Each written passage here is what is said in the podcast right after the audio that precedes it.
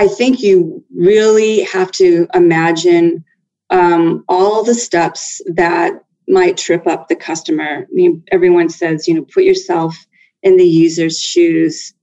Um, I think it all comes down to that. Really imagine yourself doing it, you know, going through everything.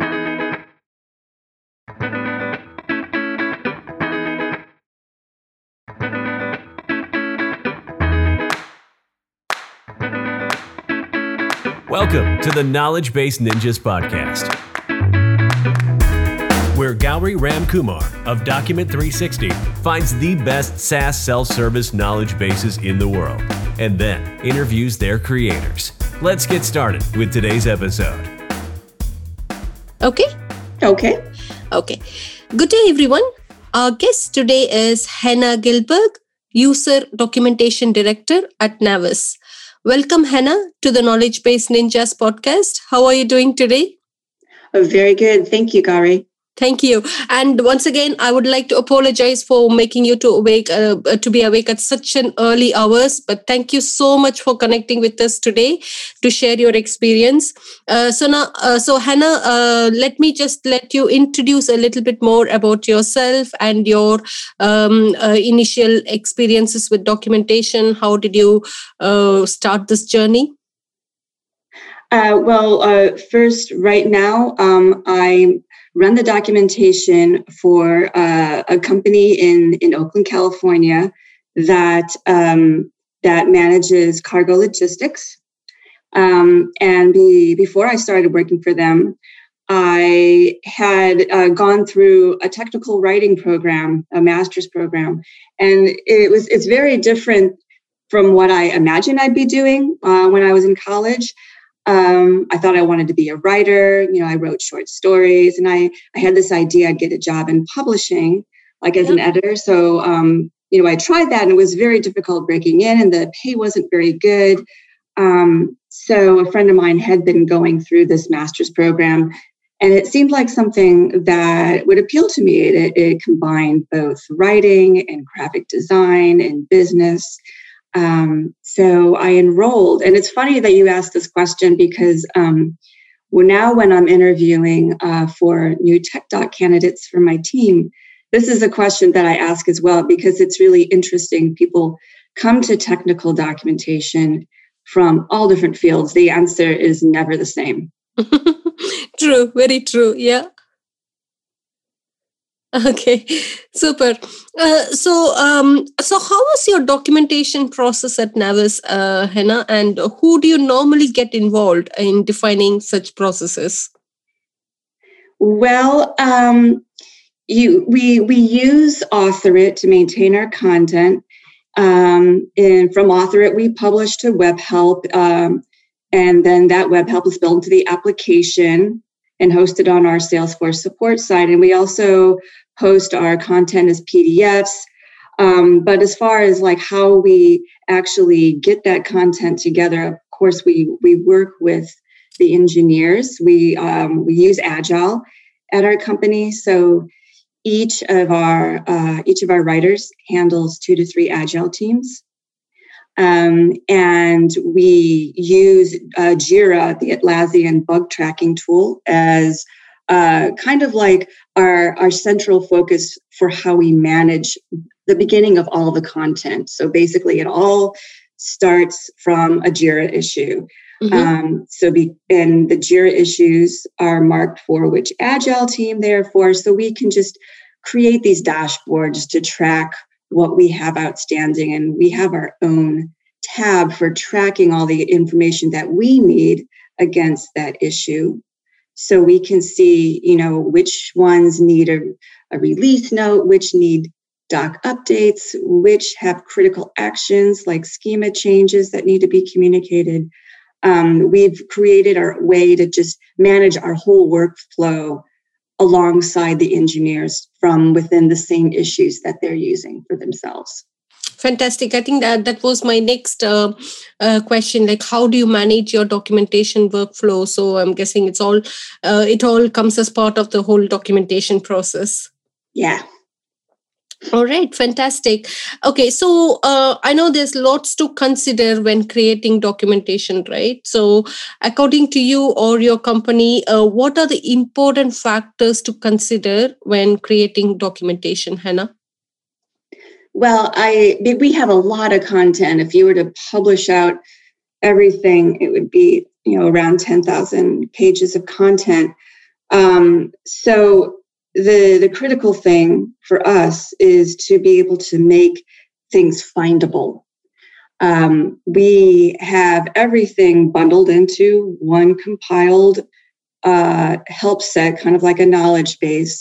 But um, it, what's interesting is that you might have information but if you haven't created if you haven't given the topic the right heading or if it's not in the area where people would expect it, uh, it's really easy for for users not to not be able to find the information. So um, I use our our case reports from Salesforce to identify those cases that really the the customers should have been able to find because the information was there mm-hmm. um, uh, in some form. It was there, but you know it just maybe we didn't use the right terminology or maybe we needed to create a, a troubleshooting topic that identified that gotcha that the user encountered that otherwise was just buried at the bottom of a of a topic you know in a note.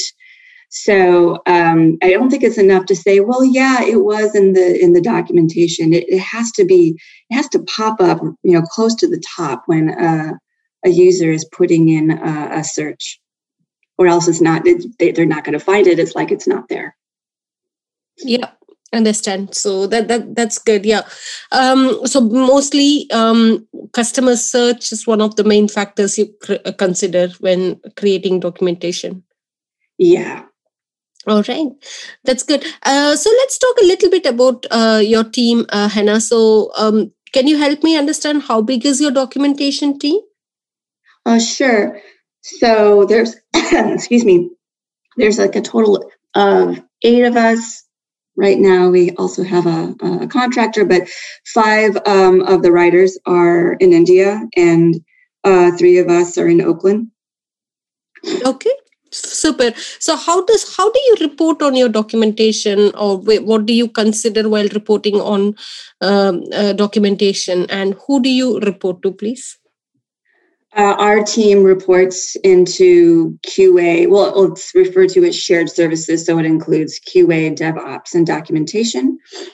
Um, and basically, what I'm looking at is uh, cases that could have been deflected uh, with better documentation. So, those are the numbers that I'm tracking. And also, um, uh, JIRA issues that come in uh, from cases that um, could have been could have been avoided with documentation. Absolutely. And we also look at CSAT. Um, we run um, customer satisfaction surveys every year, and we have a a, a small group of uh, topic or quest questions that uh, have to do with uh, customer enablement. So we look at that as well. Fantastic, fantastic. Um, so, in your opinion, um, what has been the most important innovation when it comes to document tracking? Um, it could be during your career or something that uh, really um, made you to, you know, that wow moment, the most important innovation. Ah, um, the the thing that really um, moved the needle for us, to use a phrase, was integrating our documentation with um, our Coveo federated search um, on our support site.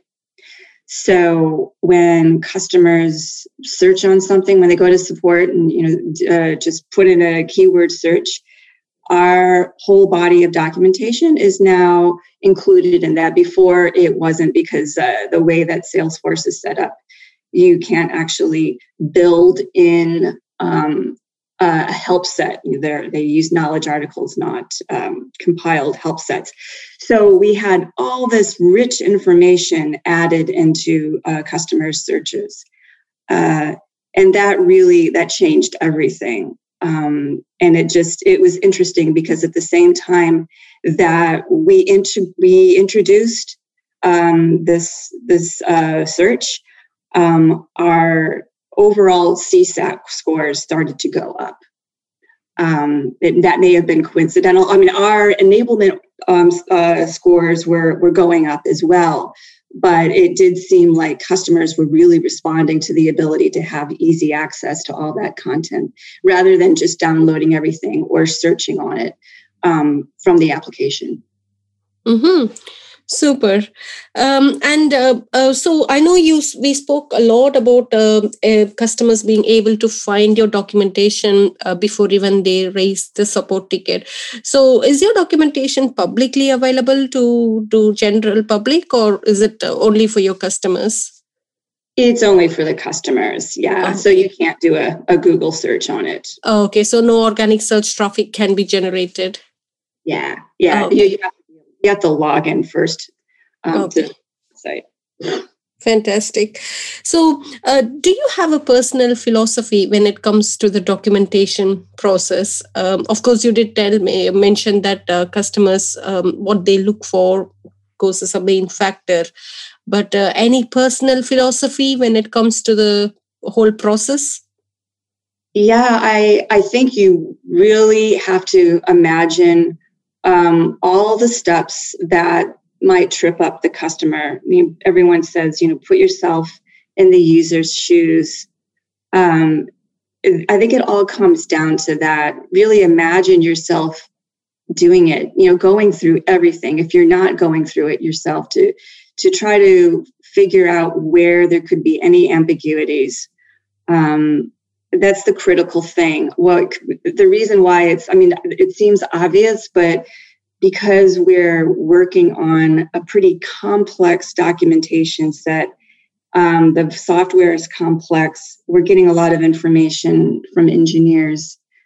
I, I think that there's um, an incredible uh, tendency for uh, writers that are under the gun to just push push forward um, words that have been given to them by the engineer. And that that you really need to step back and ask yourself does this make sense to me? And make it make sense. Ask the questions so that it makes sense. Make sure that all of your questions are answered and that the the content flows in your mind. You can imagine one point going to the next. Mm-hmm. Fantastic. And again, uh, we spoke quite a lot about uh, customers and looking after them and making sure they get what they want, and if not, give the right content, right? Uh, so, do you believe there is a way to connect with the user by connecting with the content first? Oh, absolutely. Absolutely. Um, but I, I think that there's this fine line. Like, if you are too, too close to the functionality. Um, you can often miss those things that could trip up the user. Um, so I think that you know you do need to get your hands on it to be able to identify all the things that would be confusing. Um, but I, I, feel like it's important to have kind of like a beginner's mind um, because that's how the user, the user who's new to the feature, that's that's the state they're going to be in. They're they're not going to make you know any assumptions that uh, the engineer might make when uh, using the software. Mm-hmm. Yep, but that's true. Super, uh, Hannah. Um, so my next question is: um, You've been a director of user documentation at Navis for about a year now, right? Uh, yes. Yeah. Obviously, your first year in that position took place during the pandemic. Um, so, what techniques and innovations have you implemented in that time to help your team stay motivated and focused? Uh, yeah, this is a really good question. And when I listened to podcasts in the the the past year, this is what I these this is what I was looking for tips for doing this.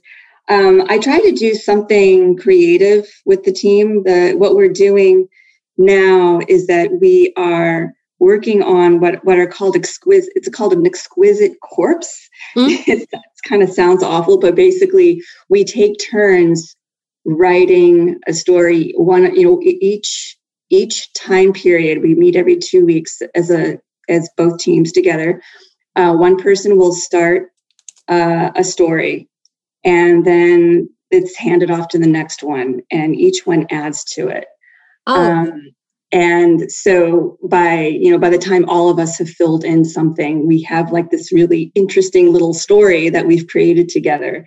And then the person who started it can see what happens. You know they had their own idea in their head of how it would unfold. And um, it turns into something completely different. So it's a way for us to kind of like be engaged together and do something creative and um, just be aware of um, how other people are thinking about things when we introduce something. Yeah true. So the, does the conclusion is given to the person who initiated the story or you decide to stay with the conclusion whoever wrote it? Oh so the the conclusion is written by the last person in line. We kind of like rotate. So okay. Yeah that sounds very interesting. super. So I think uh, we are to the rapid fire round now. Um, so just three questions um, uh, to go. Uh, who have you learned the most about documentation from in your career? Uh, you know, I've learned the most from Salesforce. Um, our company uses Salesforce and so uh, I had the opportunity to you know see their documentation, and I really, really uh, love the way they organize their content, their their release notes for the the season releases. Um, in fact, I actually reached out to one of their writers just to ask them about how they created their API documentation. And um, on their site, they have a, I think it's through Trailblazer Trailblazer is wonderful, by the way. Mm-hmm. I, I, think it's just really good. And they have um, a section where they describe their their tone, their writing tone for you know guidelines for writers who want to write for Trailblazer. And so I had our our writers look at that because I just thought it was great. Fantastic. So, Salesforce, great. So, uh, you did mention that you listen to a lot of podcasts. And uh, so, can you share a documentation related resource you have consumed recently? Yeah, actually, uh, just last week, one of my writers got um, a missing DLL error.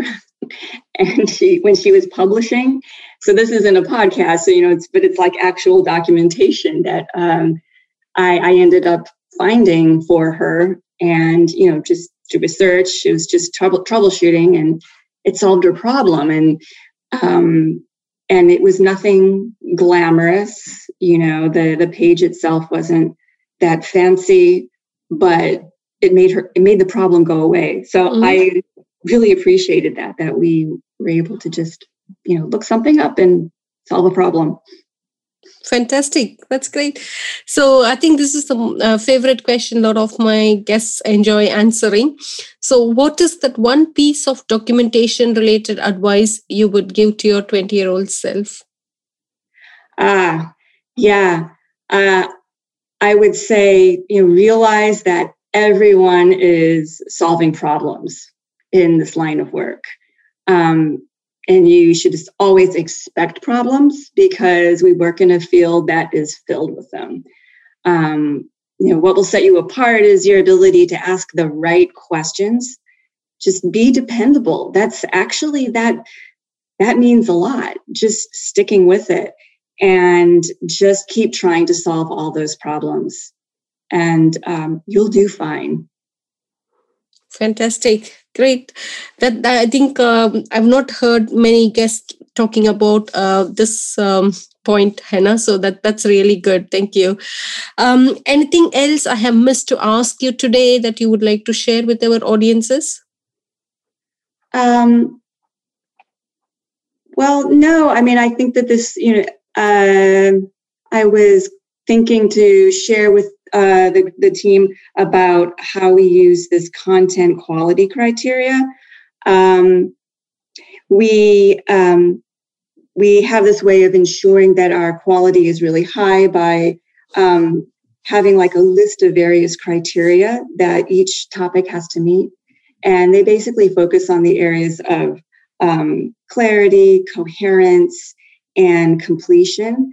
Um, so it's, to, it's the way to let the writers know when they're on the mark or off the mark with their content. I think that this is this has also become a very important thing to to ensure our content is is high quality.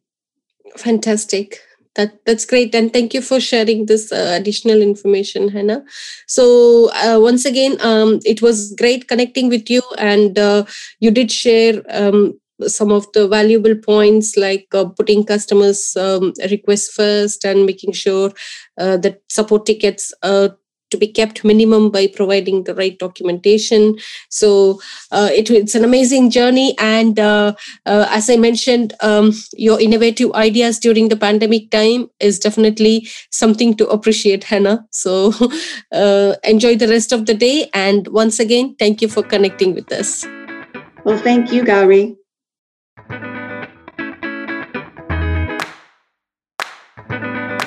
Thanks for listening to today's episode of the Knowledge Base Ninjas podcast. Please head to iTunes, rate, and provide honest feedback on the podcast. See you next week.